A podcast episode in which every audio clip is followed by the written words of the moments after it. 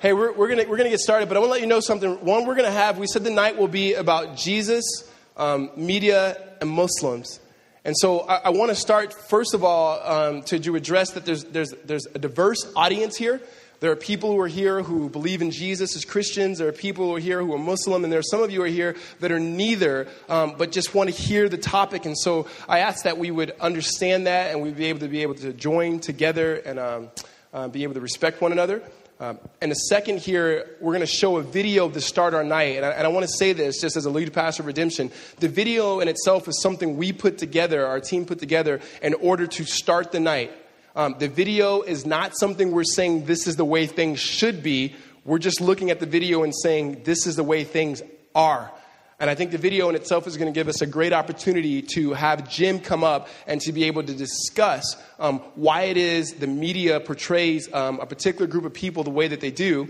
To be able to have Jim and himself give us about 40 minutes of discussing and giving us uh, talking points on how to understand a particular community, community group, especially the Muslims who are here. And then also have a panel of people, uh, some themselves who have a belief um, in Islam, to be able to facilitate questions. Now, different than a normal uh, night, we are not going to have texting questions. If you were on Facebook or you were on the city, uh, we, we sent a message out saying we wanted the questions earlier, primarily uh, many of our uh, people that will be here are second, English is their second language. And so we're going to be able to get them the questions in advance so they can answer. Um, so they can answer the questions uh, instead of having Christians answer the questions about Islam. We can have people who believe in Islam to answer those questions. And so, without further ado, um, I want you guys direct your attention to the screen, and you can watch the video, and Jim will come. The fires of anti-Americanism are burning around the world tonight. Questions swirl today about the death of the U.S. ambassador to Libya. Protest here in Beirut today was bigger than anything we've seen so far anywhere in the region or beyond. But this region is a powder keg. In Pakistan today, more violent demonstrations.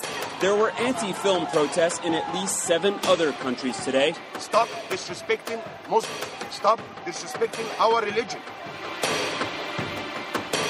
should have the freedom of speech, freedom to do whatever they want? Yeah, but not come when it comes to religion. Violence in response to speech is not acceptable. He's called the film, which mocks the Prophet Muhammad, the worst insult to Islam ever. The extremists are enemies of America and should be dealt with in the harshest terms possible. But, but the only thing these radical Islamist fanatics understand is brute force. They kill four of ours, you kill 400 of theirs. When our embassy is, has been breached by protesters, uh, the first response should not be to say, yes, we stand by our comments that uh, suggest that uh, there's something wrong with the right of free speech. You know, Governor Romney seems to have a tendency to uh, shoot first and name later. The performance that Mitt Romney has put on here is that it lacks a certain dignity. I think this president is a wimp. The United States doesn't have an option of withdrawing from the war.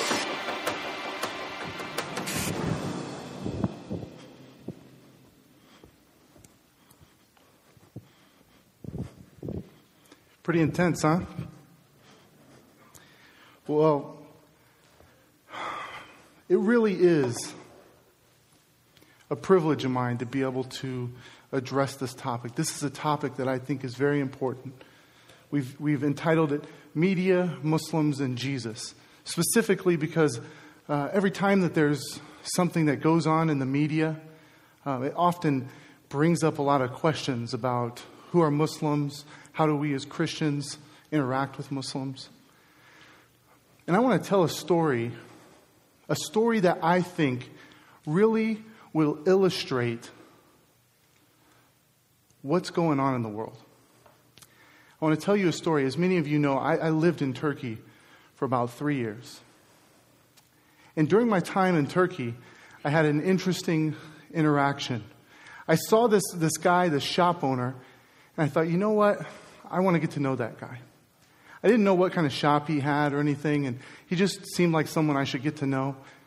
So I went down to his shop one day, opened the door, and immediately I, I, I, could recognize that he was a fairly religious guy.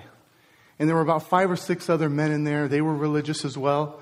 They had Quran, Quranic verses um, all on the walls. They were using very religious language. And then one, one of the guys uh, sat me in the middle of the room, and people just started asking me questions. Uh, why are you here? Uh, where are you from? Where do you live? Just question after question. Then a guy came up from behind and he took a straight edge razor and he kind of grazed it along my neck right here, drew a little bit of blood. Then there was a guy who took this long match, he, he, or it's like a stick or something like that, and he lit it on fire and he waved it around my eyes and kind of along my face here. And then someone else, or the, the same two guys, filled this basin of water. And they, they, they put my face in there and they were splashing my face. And then finally, they, uh, they, they took all the money that I had.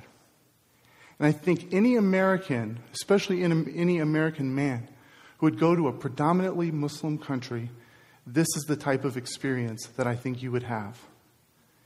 And I have a picture from that day. Would you guys throw up the picture? Can you see that? I'll let it sink in. What I have just described to you is an experience at a Turkish barbershop. First, you go in there and they ask you a lot of questions. They ask you questions because they genuinely want to get to know you. Uh, and I've been in a number of predominantly mus- uh, with uh, Muslim population uh, countries, and they've, they've all asked me lots of questions and wanted to get, wanted to, get to know me. Furthermore, they, they do the best shaves there. They get really close, and sometimes it draws a little bit of blood. Um, second, they take this little, uh, this long match, and they singe the white hairs off of your eyes and off of your ears. It's great. And then they uh, fill the basin with water. They splash water on your face, clean your face, give you a nice massage. And then when it was all said and done, I didn't have enough money to pay for the whole service. So they said, Don't worry about it. Just give us whatever you have. So they took all my money. Uh, now, as I was telling that story, isn't it interesting how it's so easy for us to imagine an American guy being tortured or threatened by Muslims. Yet it is so hard for us to imagine something like a barbershop and a normal American guy having a good time building friendships with some Muslims. Why is that? I mean, I believe that a lot of it has to do with the, the video that we just saw, the footage that we see in the media, and how controversial and how lopsided and how extreme it is. The vast majority of the Muslims in the world are the, are the folks who will hang out with you in a barbershop. There are a few, and it is a very small number, who are violent like that, but you get that in the news almost every day. Why is this? I have a few thoughts. One, one thought would be this. One thought would be the media is responding to an audience. The media is responding to an audience that has a certain type of appetite. See, the media does shape us and it shapes our view of Muslims and of other people and of other things, but we also shape the media because the media has to sell advertising. The media has to have readership. And we tend to be an audience that wants, first of all, we want things quick and easy. We like our information coming in 140 characters or less, right? Or maybe sometimes 200 words. But the media often doesn't have opportunity. Really good journalists don't have the opportunity or the space to give our uh, nuanced, historical, in depth analysis. Two is that the media does have a bias. A lot of people say it's biased to the left or it's biased to the right. But the, the bias of the media is the controversy. It, we are people who love to hear dramatic stories and dangerous things, and so the media gives us what we ask for. So it doesn't give you the normal, it gives you the extreme. And furthermore, we are people who don't want information. We're people who want confirmation. We don't want the news to give us the, the raw what's happening. Rather, we prefer getting news that confirms what we already want to believe. And so that's why there's this polarization that tends to be happening in the media. Now, here's what the problem is 62% of Americans say they've never met a Muslim before. So that means their primary way that they're learning about Muslims is through the media. Now, you may think I'm giving the media a little bit of a hard time, or maybe even us as an audience. But I want to point the finger at somebody else. I want to point the finger at me because this subject of media and Muslims and Jesus, it is not an abstract concept to me. It hits home. A few weeks after 9 11, it was my, my first few weeks in college. I was 18 years old, just barely an adult. I walked into the hallway and I saw people huddled around a TV and they were watching the planes as they crashed into the building. And I went home that day and I turned on the television. And day after day, week after week, I was being shaped by what I saw, the images I saw in the media. I think at that point, I stopped functioning as a disciple of Jesus and started functioning as a disciple of the television. And it eventually shaped such an animosity in me and that it turned into disrespect and bitterness and vengeance towards Muslims. So the way I responded is, is I, if, it was, if I wasn't so dang lazy, I would have enlisted in the military to fight Muslims. I was down in the, in the recruiting offices talking to them, asking how I could get in. And then they said you had to run a lot. So I said, no, thank you. Uh, but if it wasn't for my sin of laziness, a worse sin of a vengeful heart against my neighbor would have prevailed.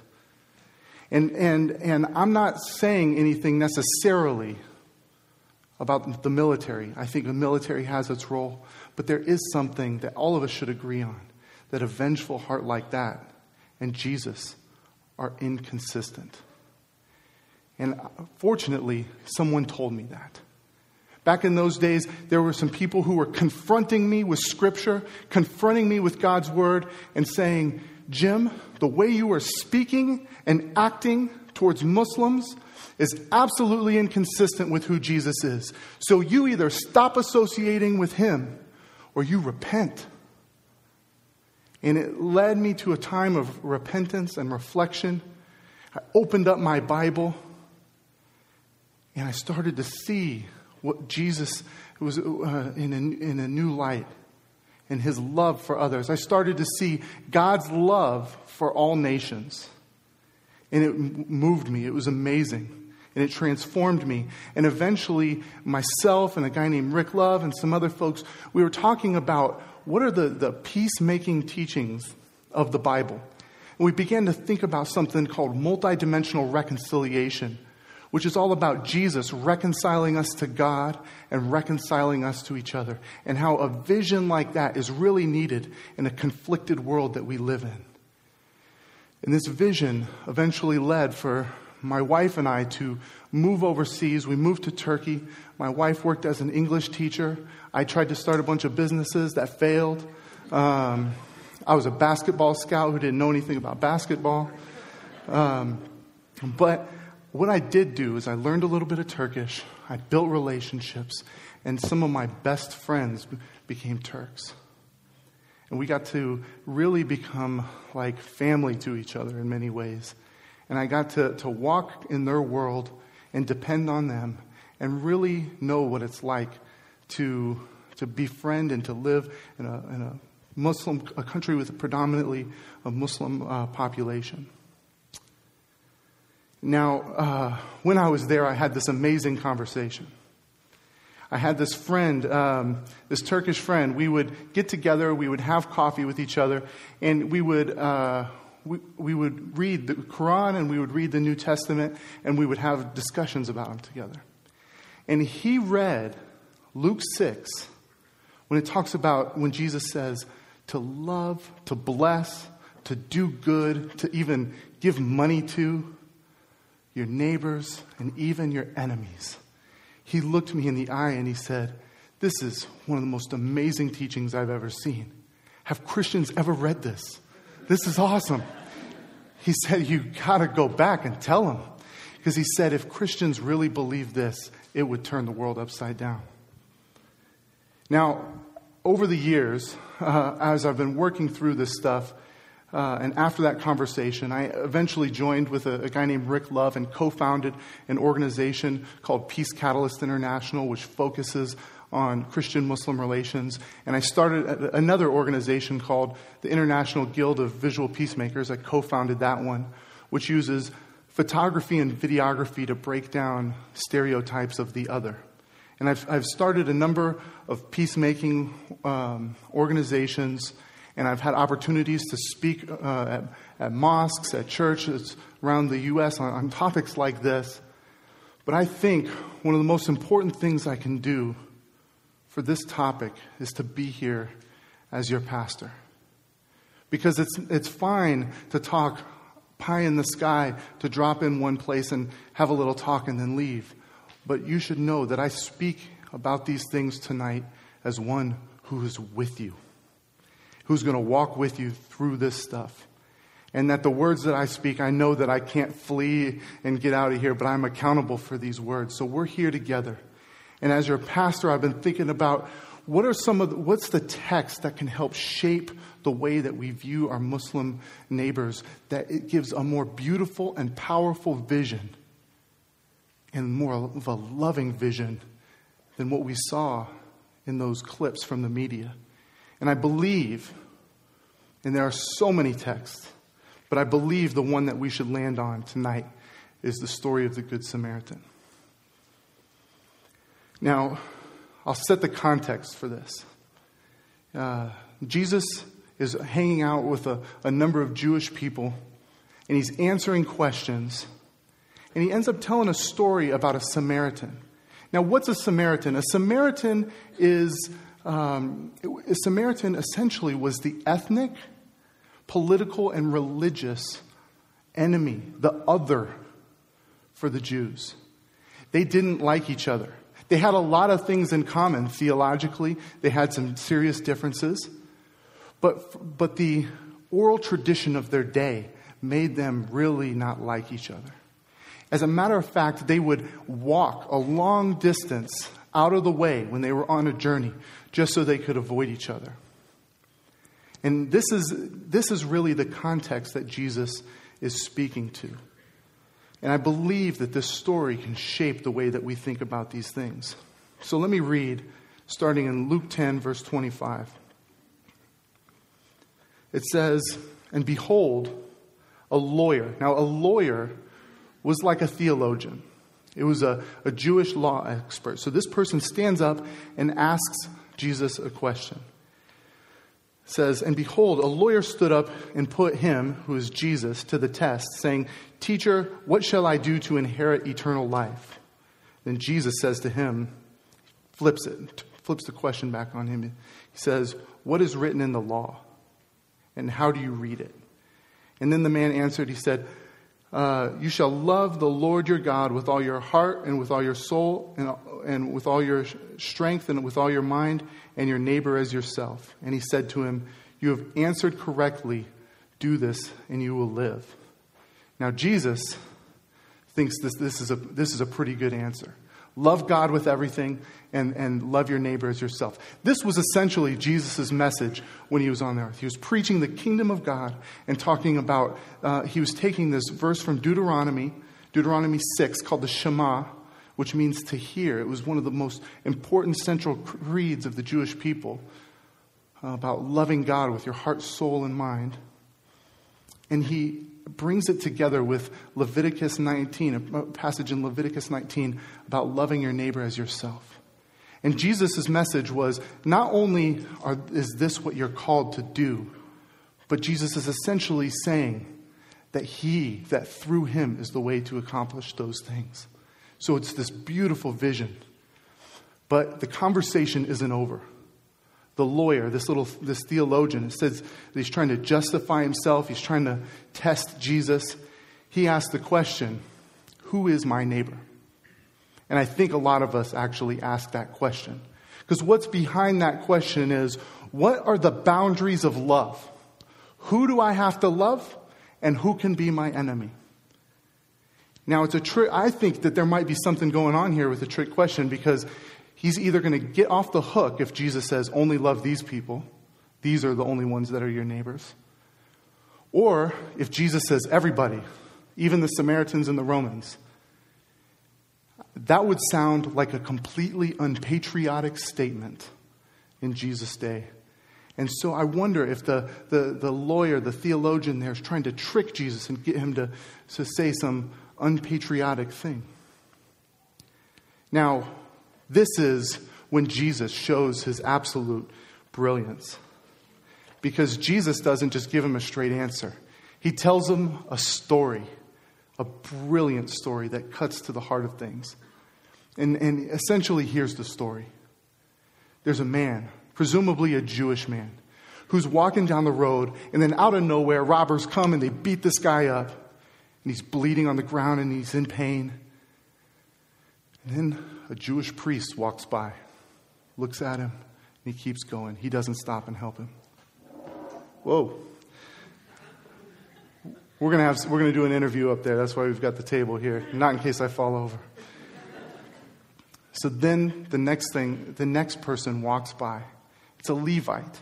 And this was like an assistant priest. So he, he, he walks by and he doesn't help either. And then finally, a Samaritan, the ethnic, political, and religious other, walks by, sees this man on the road. He picks him up. He puts him on his, on his animal, maybe a donkey or something like that which means that he's going to have to take whatever's on there and carry it himself. And he takes this, this injured Jewish man to an inn and he gives his money two days' wages. And he says, Let me pay for everything for him. Any medical problems he has, I'll take care of it. He needs a place to stay, I'll pay for it.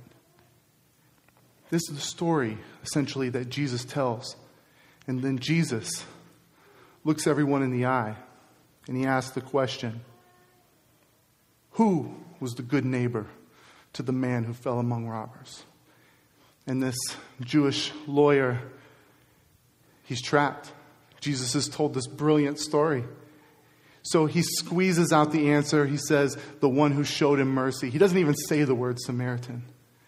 And then that's when Jesus gets really scandalous. He says, That's right. You go and do likewise. And that's scandalous because here's this upright, pious, religious, authoritative figure, and Jesus is saying, You go act like this Gentile I just uh, this this Gentile, this Samaritan that I just told you about. So I think that this story is powerful, and there are some things that we can draw out of it. And I essentially want to ask three questions to this text tonight before we interview some of my Muslim friends. The first question is How are Muslims like the Good Samaritan?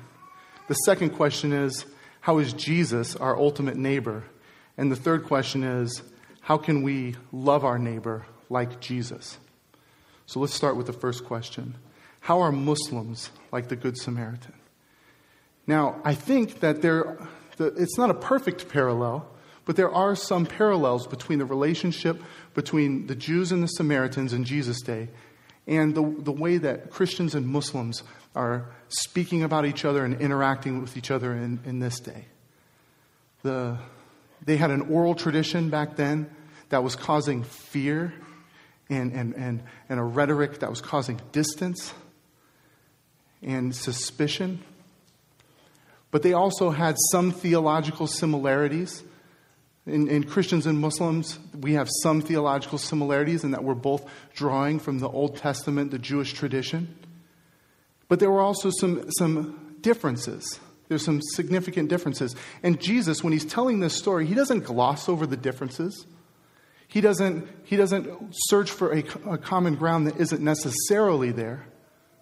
But what he does do is he honors and he tells a story that gives dignity to the Samaritan and that challenges the ethnocentric and racist hearts of those who are around.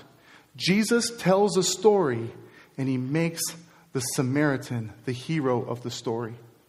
Now, I wonder if Jesus was walking around in a Christian church today, if he wouldn't tell some similar stories. Maybe he would tell a group of us the story of the good Muslim. And maybe if he was walking among some Muslims, maybe he would tell them the good Christian. I don't know. But let me tell you some of those stories. He might talk about the, the Ummah Community Clinic in LA, a group of Muslim doctors who has come together in a time when we're all squabbling about health care. They go into one of the poorest neighborhoods where there is no health care and they donate their time and they give health care to people who need it and who are really sick. A Muslim Samaritan. I wonder if, I wonder if Jesus would tell that story. Or maybe he would tell the story about some of my Uzbek friends who've been through an incredible amount of pain and suffering for their faith. They're, con- they're, they're conservative Muslims who were in a, a, a country that's predominantly Muslim but doesn't like uh, the, the government's a little bit more secular minded, and so came down on them brutally, separated from families, unbelievable amounts of pain. I wish I could fully articulate and we had time to say what they've gone through. But they've come here as refugees since uh, 2006. They have started 12 businesses in the Phoenix metro area. 12 businesses.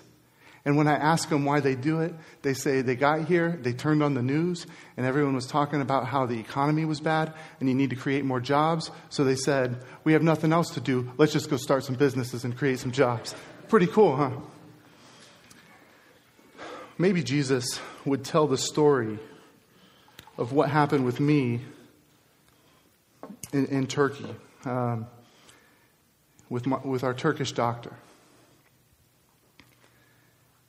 See, what happened was we had this amazing doctor. Her name was Dr. Ebru. I think her name still is Dr. Ebru. She hasn't changed it since then. Uh, she was a great doctor.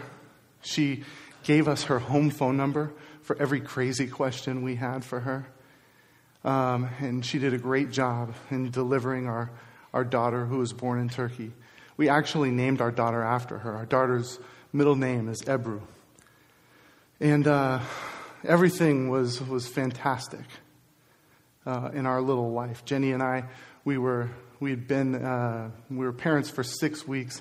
We had this beautiful little baby, and I kid you not, we were having dinner talking about what the future was going to look like for us. And then something crazy happened. Jenny started to not feel well. She started bleeding. I don't know what's going on. She passes out. I'm in a panic. I pick up the phone and I call Dr. Ebru. And Dr. Ebru says, uh, Get to the hospital as soon as you possibly can. By this time, my friend had come over and, and he was, he was going to help me. This is, it's late at night, it's like midnight. And we pick Jenny up and we carry her down four flights of stairs. We, we catch a taxi, we put her in the taxi and Jenny's in and out of consciousness. We're driving to the, to the hospital, and I am begging God for this taxi to move faster. First time I have ever, in a foreign country, begged God for a faster taxi, but I was begging Him for a faster taxi. Then we arrived, and when we pulled into the driveway of the hospital, you would not believe what I saw. Dr. Ebru was waiting for us.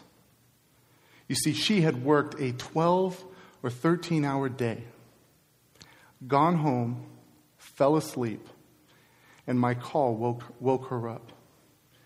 And I could tell that she had been asleep because her hair was all messy and she still had the sleepers in her eyes. Uh, but she rushed to the car they put Jenny in the gurney and they put her in, they rushed her off to surgery. And Dr. Ebru was in there. She, Dr. Ebru told me it'd be 30 to 45 minutes before I heard anything. And it was not 30 to 45 minutes, it was three hours. And I'm in the hospital holding my six week old daughter.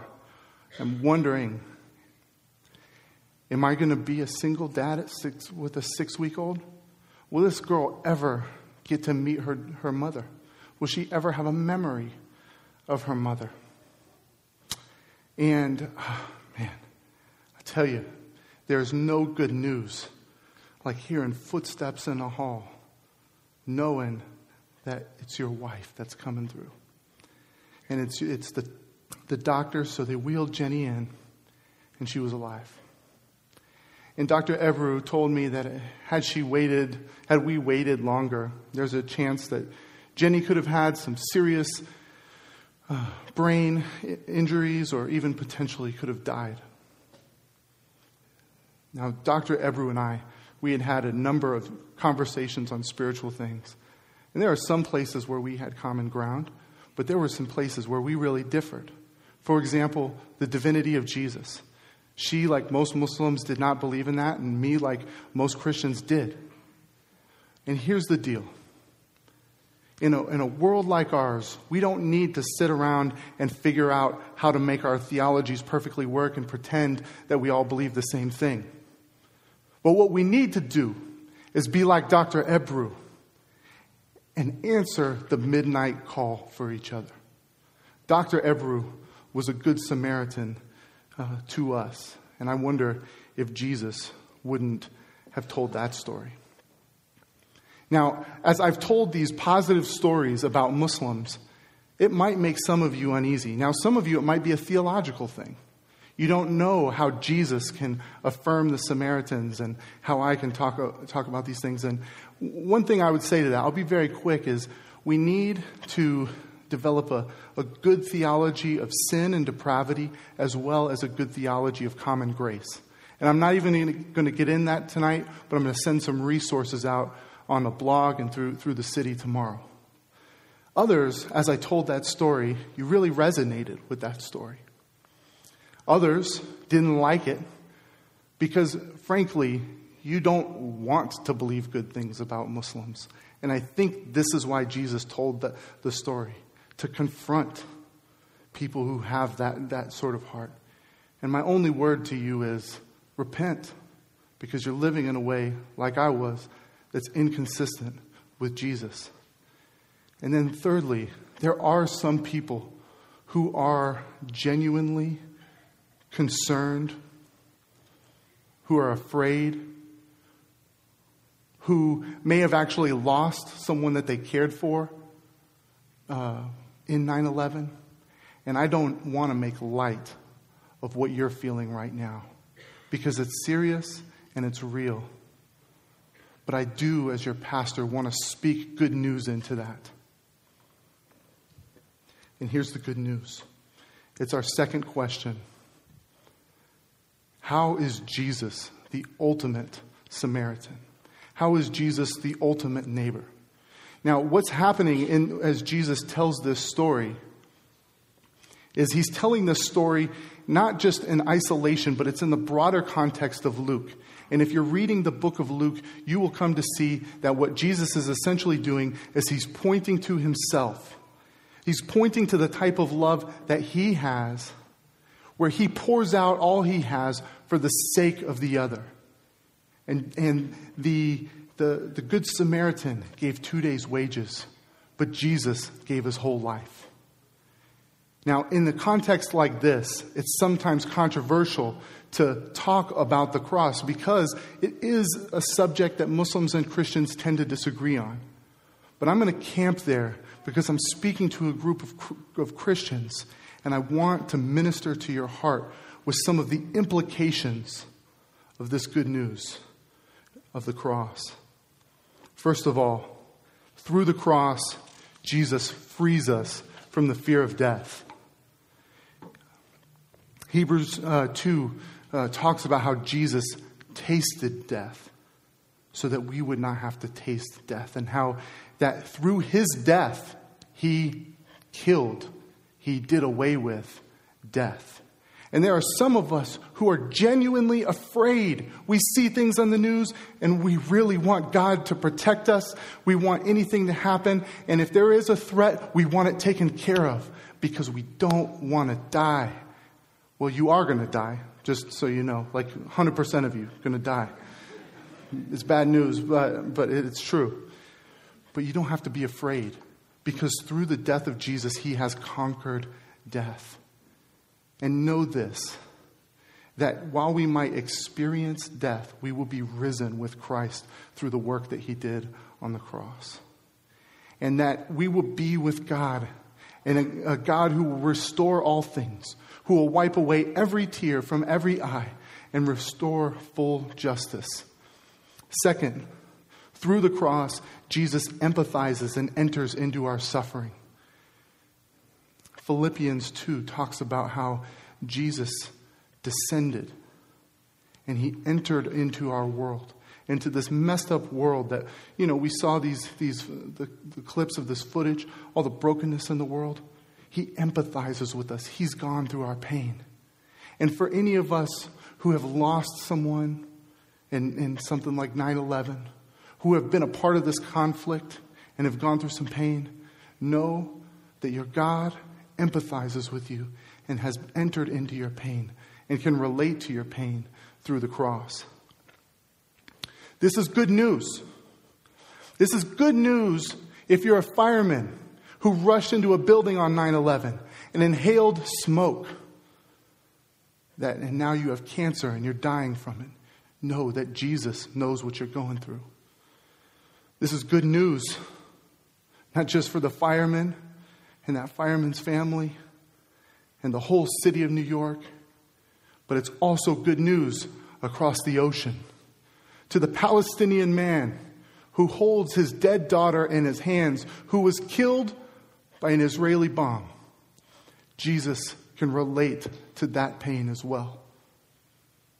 Same thing with the Israeli man who holds his wife who's dying, who is caught in, in, a, in a suicide bomb. Jesus can relate through the cross to that suffering. He can relate to the, to the pastor who's killed for his faith. He can relate uh, to all of us who have experienced any sort of pain. He can, Jesus, I'm going to say this, this is scandalous here, but I think the gospel is scandalous here.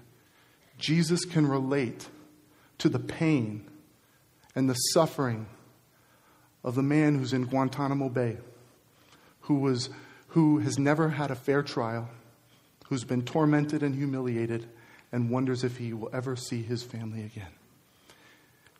Through the cross, Jesus relates to our pain so we don't have to be alone. And third, through the cross, Jesus shows us that while we were once, we were once uh, God's enemies, we have now received mercy. We can't walk around this world in a haughty way, in a bold way, talking about us and them, because there is only one true us and them humanity and God. That's the us and them. And we are, as humanity, the ones who rebel against Him. But through His great mercy, He has reconciled us to Himself. He has extended love and mercy to us through the cross. So this should humble us and make us people of mercy and forgiveness in a graceless world. Now, as we talk about the cross, it is the distinct thing about what we believe. But my question is do we really believe it? Because there is a way to have a theology of the cross and a theology of the gospel, but completely miss the point and to live out of step with the gospel. Peter was called out for this. When he wouldn't sit with a group of Gentiles, as a Jew, when he wouldn't sit with a group of Gentiles, Paul called him out and said, That is wrong, and you are, you are living in a way that's out of step with the gospel. If Peter's life, his conduct, could be out of sync with the gospel, how much more ours? We're a reformed church. And, and if you're someone like me, I love theologians like, like Martin Luther. He's a great theologian. And Martin Luther has probably one of the main people who's helped us understand the implications of the cross. However, even he missed it in some certain areas of his life. Believe it or not, Martin Luther wrote a book. It was called On the Jews and Their Lies. And in that book, he had six points, and among them were he was calling for, the, for all Jews in that area to be enslaved, for them to go around burning synagogues and schools of Jewish people, to give a special tax and take money from them, and that if any of the rabbis preached, that they be killed. Martin Luther, one of the great theologians of the faith, missed it, didn't understand some of the implications of the cross. And later on, that was used by Hitler as propaganda in the Holocaust. Now, what do we do when we hear things like that? It shouldn't make us disregard Martin Luther, but it should make us tremble and ask the question where are we missing? Because the same theological justification happened in the Crusades, in slavery, and a number of other things. Let it humble us and let us ask the question. And the question that we must ask is our final question How should we love our Muslim neighbors? And if I've got a friend, Jeremy Courtney, he moved his entire family to Iraq to love and to befriend Muslims. And he's got a quote that he's, he's uh, used to saying, and I like it. You got to listen to it to really hear the, the implications here. He says, The cross isn't just a substitution that gets us off the hook, it's an example that puts us back on the hook. So, yes, it's a substitution that deals with our sin and makes us right with God and takes us off the hook for our sin, but it puts us back on the hook for love. And, and this uh, fits with Scripture because in 1 Peter 2, verse 21 and 22, it talks about, For this, to this you have been called. You want to know what your calling is? It's this Christ also suffered for you, leaving you an example that you might follow in his footsteps. The self giving love of Christ on the cross is what should shape the way that we love others. So, pretty soon, I'm going to invite some of, some of my Muslim friends up here, and we're going to do a little bit of an interview. But I want to give you a little glimpse of what this love looks like. I mentioned my friend Jeremy. He moved his entire family over to, to Iraq. And he said, You know what? Rather than a preemptive strike, I want to be about preemptive love. So he moved his family there and he started this organization called the Preemptive Love Coalition. And they essentially sell shoes and do everything they can, Kurdish shoes, to fund heart surgeries for Iraqi children. And they've funded hundreds of them and he's having a great time in friendships with Muslims. And it is him, he, he came to this conclusion that he was not to live in his home in Texas, but to live in Iraq when he sat down and watched the news, but read his Bible at the same time. And said that I'm going to follow in the way of Jesus and go to Iraq. Now, not all of us go to Iraq, right? Maybe. I've got a plane uh, booked for us. Anyone else want to go after this? Um, but, but some things that my wife and I have tried to do. We've had a spare bedroom in our house, and we've said we're going to host international students. And we've had seven Arab students live with us, and it's been a fantastic experience. We don't have much, and I can't figure out how to sell shoes to do heart surgeries, but we've got a spare bedroom. And the, the way of Jesus is to take the simple things that you have and say, How can I use this and leverage this to love my neighbor? And uh, finally, I mean, the things that we do with uh, Peace Feast. That, the whole concept of a peace feast is that you get all of your friends together at an international restaurant and you give them your best day of business of, of their year. It's like a cash mob. But I started doing these things when I noticed that after 9 11, people started, they stopped attending some of the restaurants that were owned by Muslims. And I said, No, that is not the way of Jesus. We're going to get everyone we know. We're going to go there. We're going to give them a great day of business, and we're going to tip like crazy. I want to give you some, some baby steps. Uh, seek out, one is seek out friendships with Muslims. There are a lot of Muslims in the Phoenix metro area, and they may live on your block or be in your class or at school, and go, go meet them. Now, in, in Phoenix, for some reason, it's part of our culture that it's very awkward to meet anyone out of the blue, right? So here's what you do you, you make some cookies, you find out uh, where someone lives, and you go bring it to them. It will be a little bit awkward, but Jesus absorbed your sin on the cross. You can absorb a little bit of awkwardness, right? Um, two is guard your words. There is a whole industry out there of people who are making a lot of money of writing things that slander Muslims. And slander is to have no place in our mouth. So don't forward the crazy email that you got from your Uncle Howard. don't send it. When someone brings something up in conversation that doesn't sound quite right, ask them where they got that information and, and really see if it's true. Guard your words. Don't just repeat some random thing that you heard about Muslims, because our mouths are to be set apart and preserved for something better, and that's speaking the good news of the gospel. And in relationship with uh, your friends who are afraid, speak the gospel. And as you make uh, good news, uh, you, as you make friends with Muslims, talk about Jesus. It's rare that I've ever met a Muslim who wouldn't want to have a conversation with you about Jesus. Three, let the media be your prayer guide. If you're going to watch the news, great.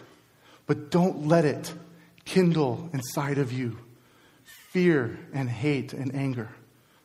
Let it kindle inside of you a love for your neighbor and a cry that goes out to God to make things right. And the fourth thing is listen. We need to let Muslims speak for themselves. We shouldn't be the ones who are trying to define what, what Islam is. Let them say what they believe. Furthermore, if we really are going to love our neighbors, then we need to get to know our neighbors, and you get to know your neighbor through listening. James says to be slow to anger and slow to speak, but quick to listen. So that's what we're going to do tonight. We're going to have a little conversation with a few Muslim friends. We're going to ask them some questions, and we're going to get to know their world a little bit, know about, about what they believe, and give them an opportunity to speak for themselves. Uh, so, would you give a hand to a few of my friends who I've, I've invited here tonight who are going to come up here?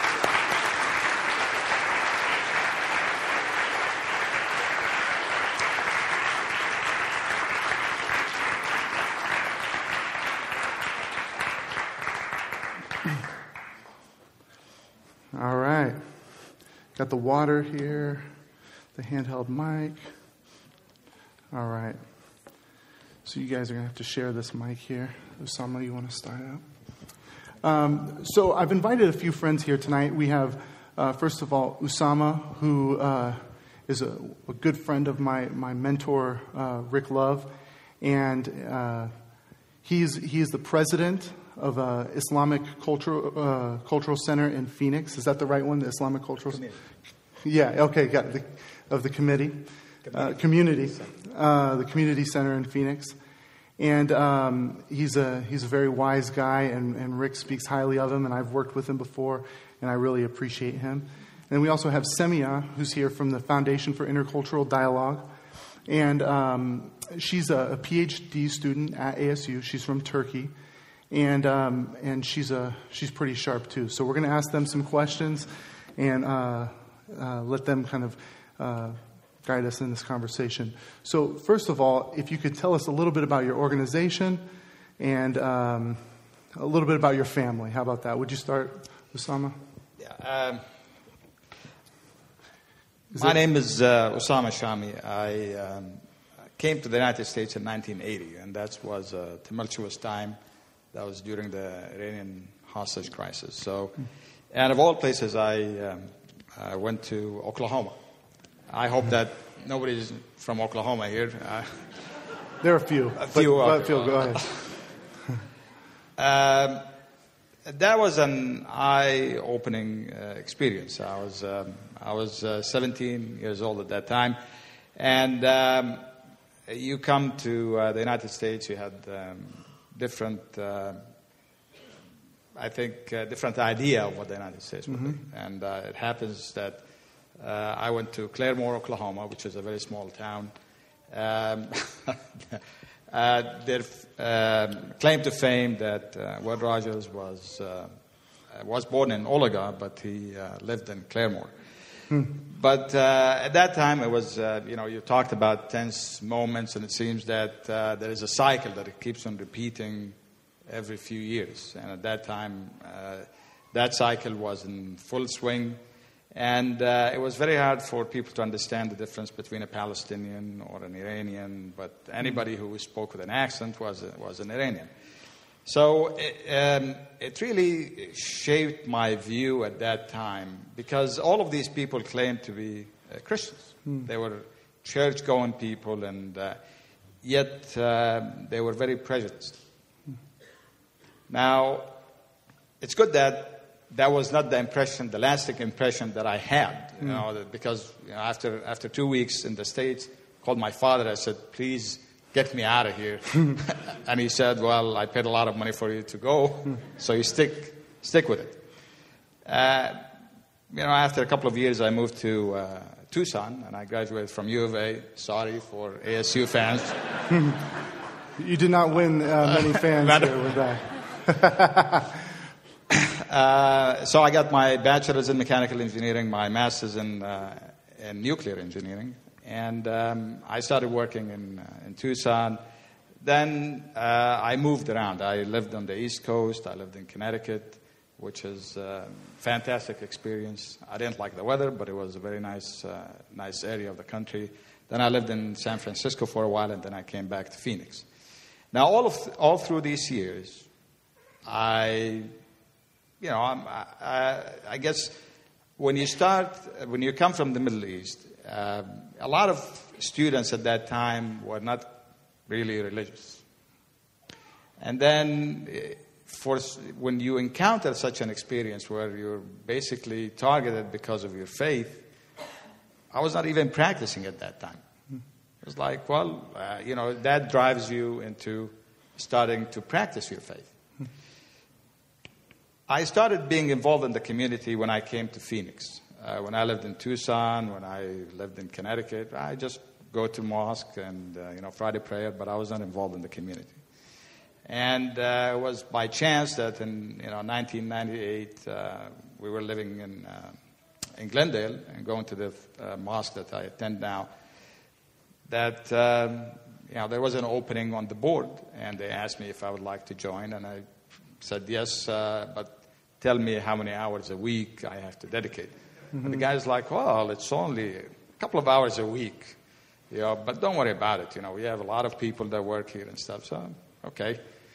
Well, you know, a couple of months after I joined, the guy left. and then the rest of the board, you know, they started, everybody's occupied with something and they left. So they ended up, you know, taking a lot of time. But it really makes you grow up and see different things. For example, uh, in uh, 1998, when I started serving on the board, uh, there was a lot of there were a lot of changes. We were getting a lot of waves of refugees from different countries, and you start seeing people with different mindset and people that, again, similar to the experience that I had when I first uh, came to this country. Now, uh, from 1998 until now, I've been serving on the board. Now, the community has grown. And uh, actually, when I started, there was a small mosque, and then we moved to a church that we bought, renovated. Uh, two years after that, it was too, uh, too small to hold uh, services, so we built, we built a new mosque. And if you're driving on I 17, um, it's on the west side of uh, on, on I 17 about half a mile south of, south of Northern, and you can see it from the highway. Now, by the time that the mosque is open, which we expect to be in the end of the year, it's probably going to, uh, again, uh, reach its capacity in a couple of years. which is good news that people are uh, becoming more religious and attending attending the mosque. Can, can I ask, there, um, when you were building it, did you have some uh, did you have some challenges, or were there were any, any vandalism or anything like that that happened? We did have vandalism. Now, except for one incident, I, I don't think it had anything to do with with being a mosque. I think uh, there were, you know, equal opportunity vandals that, yeah. you know, I, you know, you're like they vandaled a, uh, they vandalized a uh, Catholic church. They took uh, statues and stuff. Anyway, I think uh, the story is that if you have copper or metal, you know, you better Mm. have them secured. Yeah. Uh, I'm married. I have uh, three beautiful children. I have two boys and a girl, and uh, my boys started high school this year, so um, going through the changes and trying to adjust to Mhm. all of the mood swings. That's great, Osama. Uh, now, Semia, would you tell us a little bit about um, how you came to America, and then also tell us a little bit about the uh, Foundation for Intercultural Dialogue? Okay. Uh, hi, everyone. I'm Semiha, and thanks for having me here tonight. Yeah, thanks for coming. so I came to Arizona in 2007 for PhD, and which I still regret. but um, it's been a good experience for me so far, and Arizona was. I came here only because it was in the West where I had some friends and they gave me a scholarship, and that was the only reason. I had no idea where Arizona was. I, I had to look at the map after I got the acceptance letter, you know, where is this place? Uh, so, but before that, I, I was in UK, in London, for a year for my master's uh, degree. I studied gender and religion there. Uh, so that was my first experience to a non-Muslim environment, you know, basically because uh, I always lived in Turkey, and I have the first non-Muslim I seen in my life was in college. Uh, my English teacher, and he was a British, and I was just so amazed. Like, I mean, how how come he is not a Muslim? Like, I mean, because in my world there was no non-Muslim up to that time. So, but you know, we we loved we loved him so much that you know we were just almost crying when he left the school. Or so that was my first experience with with a non-Muslim. He was actually in, uh, even not a believer, but we we loved him so much, and that's kind of the first step to learn how to love. Uh, people from different beliefs or no no belief. Uh, so but in, in Turkey, I met a group of people who kind of had this uh, ethic of service. So they, they believed that serving other human beings is a pious act in and of itself. And they were kind of organizing and building uh, schools and these kinds of dialogue institu- institutions both in Turkey and worldwide. So when I went to London, I found that group there, and I worked at the Dialogue uh, Society like uh, for two months or something. And then when I came to Arizona, I found those guys here too. So Foundation for Intercultural Dialogue, here it was. The people in Arizona, they established that foundation in 2004. And basically what they're doing is everything. And it's like giving lectures, having hiking or cooking classes, book clubs, and uh, turkey trips, whatever you can imagine that will bring people together just to share something. You know, it doesn't have to be a religious activity at all. And it's not named interfaith dialogue, it's intercultural dialogue, which also hmm. involves the interfaith dialogue. So, in that sense, I mean, if you want to hang out with Muslims, like I mean, we're there, we're just doing everything that you want to do. Like I mean, you don't have to make cookie and come. You can make it together in our cooking classes. See, it just got easier. Yeah. So this is what FID is like. I mean, in, in general. So we are trying to find and use every opportunity to spend time with the local community here, both with the Americans, are also from different nationalities. So we're enjoying it. First of all, I mean, it's it's I, I'm enjoying it, and I see it as a pious act. It's kind of win-win situation for me, hopefully. Uh, so that's it. yeah, well, you're doing good work, and uh, it's it's um, it's an honor for me to be here because I know the work that you guys have done for our community, and I deeply love this city, and you have helped it be a better place, and I appreciate that. Uh, furthermore, I'm impressed because I think between the two of you, you have more degrees than I have credits. So, uh, so um, with that said, uh, Osama, would you, would you mind sharing with us? Um, since we don't have we don't have a ton of time here, but I, have got questions from different people um, in the community here. One of the questions was people hear about the five pillars of Islam, the, the, the basic five pillars, and don't always know what that means. Would you share what those five pillars are? Uh, uh, Islam, Islam has a. And maybe it, it got disconnected here. Here we go. This is the, uh, the benefit of doing communion each week is you learn how to work the handheld. So. Uh, Islam has the faith system in Islam. They have you have a belief system and you also have a actions. Mm-hmm. So uh, the five pillars of uh, of Islam has to do with the worship mm-hmm. side of it. So um, if you um, if you allow me, I'd like to talk about first uh, six articles of faith, which uh, which are which is the belief part of it.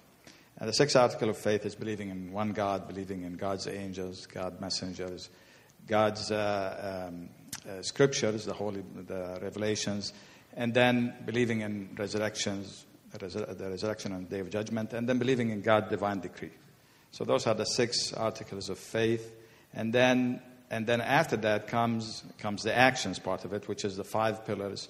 And the five pillars is uh, taken uh, or saying that uh, uh, the uh, called the shahada or the uh, witnessing, bear witnessing that there is no God but but Allah, and then and then establishing prayer, and then paying paying alms, and then fasting the month of Ramadan, and then the fifth one is performing pilgrimage once in a lifetime. Hmm. But this is part of of the belief system because you have you have a belief, you have actions. The five pillars of Islam pertains to a relationship between a person and God.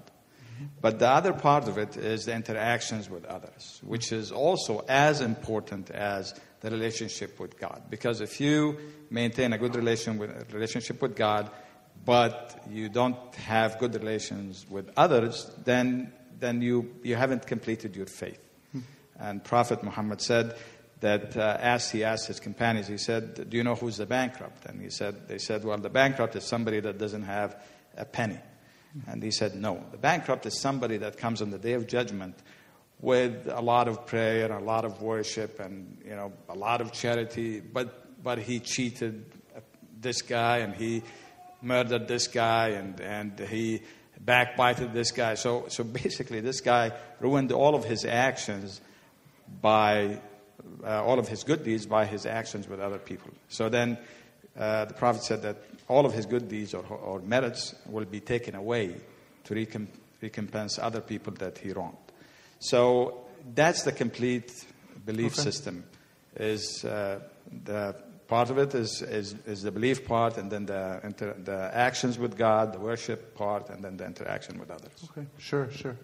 Semia, would you um, would you would you tell us about um, since we, we only have a certain amount of time, I've got to figure out which questions we're going to ask here. Um, I mean, we can stay sure. yeah. Well, we have childcare, so we got to get folks out. Um, would you would you share with us um, what you would say uh, are some of the most misunderstood aspects of Islam?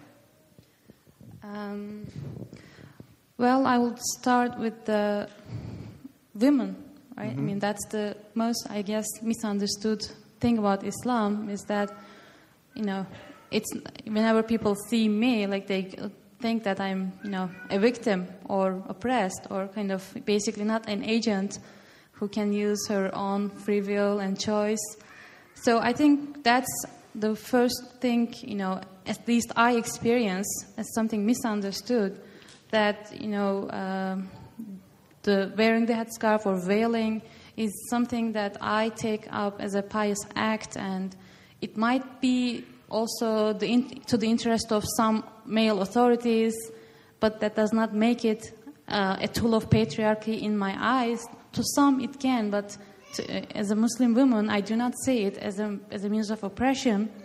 So uh, I see it as a kind of means to get closer to God by reminding myself of who I am. You know, to, to me, that's what the veiling means, rather than just covering yourself against all these unfriendly eyes. I don't see, for example, the covering practice as a way of escaping from the society or secluding women into a private realm. That's not the uh, that's not the function of the veil or the headscarf for me, and not, for all women who wear it. So, just do you know? Do, you do not have to pity Yeah. Muslim women who are wearing the the headscarf. You know, that will be the first thing. Now, now let me ask in Turkey, not all women uh, wear the, the headscarf. Is that correct? Yeah, I mean, because as I said, it's it's a pious act, and you know, you are just you try to do as much as you can, and you have the choice, obviously, like, uh, and you must have the choice.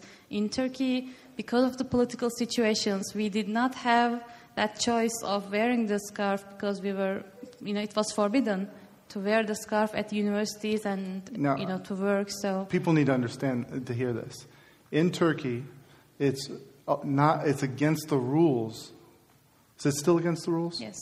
To wear the headscarf in um, politi- uh, in public buildings and universities and schools. So actually, when she's going to school at ASU, she has more freedom to wear the headscarf than she did when she was in Turkey. Correct? Exactly. So I think it's also part of this misunderstanding that some people think it as an oppression to women, and they think that they are liberating women by banning wearing the, the, the headscarf, but it's actually, you know, um, oppressing me in, in another way, that preventing me to Hmm. Perform my own piety in my own way. Hmm. Uh, so, I mean, that would be, I think, the first thing to have in, in, in mind. You know, hearing from me, I guess you would believe in, in that, right? I mean, Yeah, that's good. Um, and uh, Osama, would you um, would you tell us some of the the, the challenges uh, that that Muslims face in America? What are some of the difficult things that some Muslims go through? I guess uh, uh, one of them is the misconceptions, as, uh, Mhm. as Samiha was saying. Yeah. That um, people face a lot of misconceptions because, you know, as you showed the media, the media portrays Muslim in a certain way. Mm. And uh, not only that, I mean, this is uh, this is very tame. I mean, uh, there a lot of uh, there's a lot of um, uh, media outlets that that they're they're promoting the idea that uh, there is no such thing as a good Muslim, or a, you know that all of them are bad and they're all here. Uh, they have this plan of taking over, and and, and, and you know that's why you see uh, states like Oklahoma, one of them is passing uh, anti-Sharia law as if this is something that's really happening all the time. That courts look at Sharia law before before they decide court uh, cases. But but this is uh, one thing that, that Muslims face. That uh, basically uh, even even untold or unspoken discrimination. Uh, I always uh, tell my my friends that for Muslims uh, that, that come from the Middle East or Muslim countries, uh, being with a Christian is, is something normal. Hmm.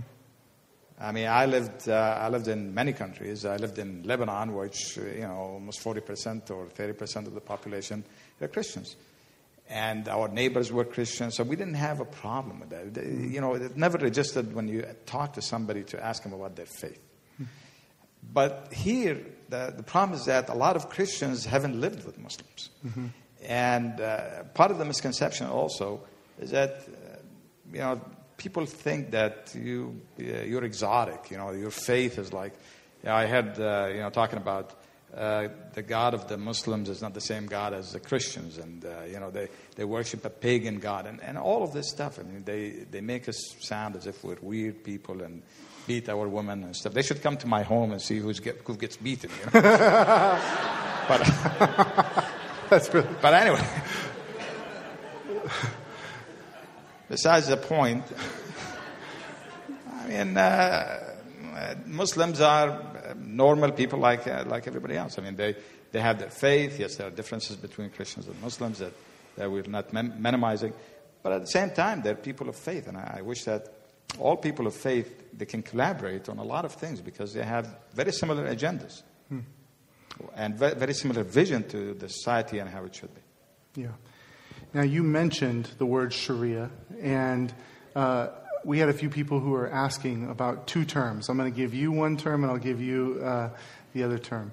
Um, we hear in the media the word Sharia and jihad quite a bit. So, if you could uh, help us understand what the word Sharia means, and then Semia, if you could do jihad. Uh, Sharia is uh, is a divine, divine, the divine law. I mean, uh, Christianity they have a divine law. The um, Judaism they have a divine law. Now, the problem is that media only stresses on the Sharia law because every time they show you Sharia law or they talk about Sharia law, they show you uh, Taliban beating a woman. That's that's what they show you, and and that's that's in, in, ingrained now in the mind of, of Westerners. Or they show you somebody being beheaded as if this is Sharia law. Sharia law touches uh, every aspect of a Muslim life inheritance, marriage, divorce, uh, how to raise your children. The aspect of punishments, or called hudud in, in Islam, this is a minor aspect of the Sharia law. What I would like to tell my Christian friends is that Sharia law is, is the reason why there are still churches in the Middle East. Because Sharia law also deals with how to deal with minorities, how to deal with people of the book, who are Christians and Jews. That's part of Sharia law. And if Sharia law was not applied, then Muslims would not have protected churches that are, that are all over the Middle East. And it wouldn't have protected Christians that lived in the Middle East, protected them from conversions, and protected them from being killed. That's what uh, the Sharia law touches, touches all aspects of life. The part of the punishments, I just have to, uh, to just comment a little bit on that, that basically punishments are hard. And, and again, they're not different than the, than the Old Testament an eye for an eye and a tooth for a tooth. That's it's the same thing. But if you understand Sharia law and how punishments are applied, actually, the punishments are severe, but to prove a punishment is very hard. To prove the, the guilt is very hard, and the punishments are severe to prevent people from doing those things. So when, when you know that if you kill somebody, you're going to get killed. Well, to prove that you killed somebody, you have to have witnesses seeing the crime and stuff. That deters people from killing. That's the point of the punishment. It's not to be uh, to be severe because because Muslims they like to uh, you know they they're, they're saddest people. They like to see people being whipped and killed and stuff. It's to prevent people from committing these crimes. Okay. And if you could take the, the jihad question, and then I will just add, and then I'll ask one more question, and then we'll wrap up the night. Go ahead. Um, well, jihad actually means struggle, to strive, and it's actually related even to the word with with ijtihad, like uh, and free reasoning. So it's also a result of a struggle to find to reach at the truth. So jihad is very much related to the establishment of the truth, which is the, the belief in one God, and uh, so jihad is done when there is a there's a ban- barrier preventing the believers to reach at that truth, and then they are being kind of oppressed. So it can be done in many different ways. So if you're living in the in the Middle Ages and the way of struggling is with the the fighting, you do the fighting. If you are living in the 21st century and the struggle is done with writing, you do the writing. So writing articles d- defending Islam or kind of, uh, for example, criticizing the the the movie on the Prophet is a form of jihad for us as well. So because you are struggling, you're striving for the sake of your religion, for the sake of the truth, and it should not be reduced into the, the war. Like, and it is very much abused by the modern day. Uh, I would call fundamentalists, which have, who have more political aims than religious ones, are just kind of guised within the religious discourse. But the, the, the main problem should be sought in, in the political uh, problems that, that's created through centuries of uh, struggles and problems which, you know, you cannot understand today's jihadists without looking at the colonization history or even be, be, before that. So it's not something that up in the air suddenly people come up with the idea of let's do jihad. It's, there is a historical process giving way to that way of reacting to the you know, oppression they felt for all these centuries. And then jihad basically became uh, and turned into an ideology for some groups as a, as a means of struggle or independence, let, Mhm. let's say. So it's kind of, uh, you must be very careful in understanding the context in which the word is used, by whom the word is used. Here now I am doing jihad in my own sense. I am telling about myself, my religion. So I'm telling, I'm trying to tell about the truth. So this is kind of my own jihad, coming to the U.S. and being living with the, my Christian neighbors and being friends with them, and thus, you know, introducing them with the real, I would call, face of Islam is a jihad to me. So, Hmm. in, in that sense, I take jihad as a virtue in itself, but which is hijacked by a group of people who have different uh, traumatic experiences that ma- made them use and embrace that notion as a means of struggle, Yeah. I would say. Yeah. So, in other words, um, it doesn't mean strictly this violent concept of war, but it can even mean to, to struggle in, in ways of, of building friendships with people and rightly living out your, your, your faith. Um, and I think it's also important for us to know that a lot of the violence that happens in the Middle East is actually local politics that doesn't have anything to do uh, with America other than a, in, in, in some kind of domino effect uh, sorts of ways. But it's not all one group who has the same mentality, but you have a lot of uh, local politics happening right there. Um, so, the, the last question I'm going to ask uh, before we close tonight is um, Would you give us any advice? Would you give uh, the folks out here any advice if they have a Muslim neighbor or if they have um, a coworker on how to just build uh, build friendships and and those sorts of things? Um, seems like a pretty easy concept, but I know you're really good at it, Usama. So if you could maybe answer. Uh, I would say that uh, I would say first that probably you know more Muslims than you would think, but maybe you have a stereotype of what a Muslim looks like. Hmm. And I always give an example uh, that when I was, uh, uh, I moved to an office. I worked for Arizona Public Service, and uh, I was I, I was moving to a new office, and uh, I was there for about five six months, and. Um, two ladies in cubes next to me. They were talking about, I can't remember what incident happened, but there was something happening in the Middle East.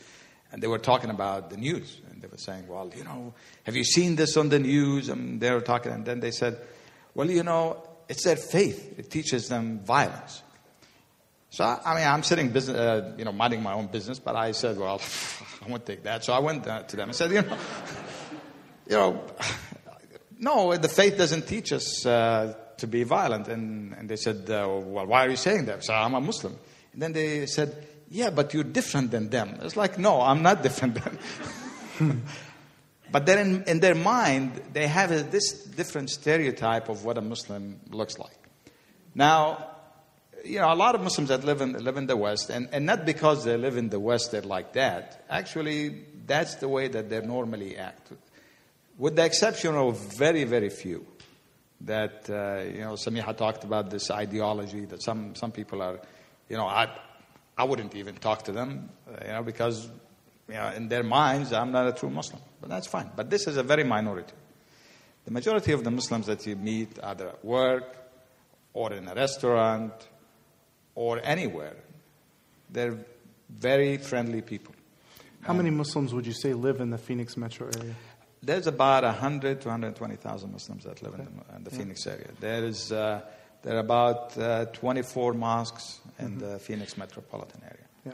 So there are a lot of Muslims. Actually, there are a lot of Muslims that are not practicing Muslims that don't come to the mosque. I mean, I sometimes you, I go to Scottsdale. Uh, you know, you, you find a lot of shops. Like the owners are Muslims, but you know, I've never seen them before. Yeah. but again, I mean, they're, they're very friendly people, they're very approachable, uh, because they come from cultures that they're, they're very open cultures, that people like Jim was talking about Turkey, how, you know, this is an experience that if you go to the Middle East, you, you know, even, even though you think that because you're an American you'll be hated and stuff, you'll find, you'll find the reality is very different. That you can sit in a shop, in a coffee shop, and you can make friends uh, while you're sitting in the coffee shop. So don't, don't let your stereotypes and fears prevent you from, from talking to them. And, uh, and the other thing is that you know, a lot of Muslims they don't they don't uh, mind talking about faith and talking about politics. Actually, that's all what they talk about in the Middle East. So, I mean, So bring it can- up. Bring it up. Yeah. If you have questions to ask, go ahead and ask them. They're, they're not going to be offended. That's good. Well, I think we've uh, we've actually run out of time here, but if you guys wouldn't mind sticking around for a few few minutes, ten minutes here, so so if you have some other questions, uh, you can come talk to us uh, down in the front. And uh, I want to close our night. I want to want to pray, and uh, then we'll go get the children and we'll finish our sandwiches and go home. Um, God, we are grateful uh, that you have protected us, that you have uh, been, been here with us tonight. You are great, you are strong, you are mighty. We pray your blessing, your presence, your protection over our Muslim neighbors, and that they would find uh, good neighbors in us. And we pray for us here that we would. Uh, that we would love in the way of in the way of Jesus, captivated by His love, and uh, we pray the blessing on our community, on all the, and we pray for your, for your blessing and your flourishing and your peace, and all of the the, the cities and, and the countries that we see in the media, and we just are grateful that your word is stronger than the words that we hear on television. In Jesus' name, Amen.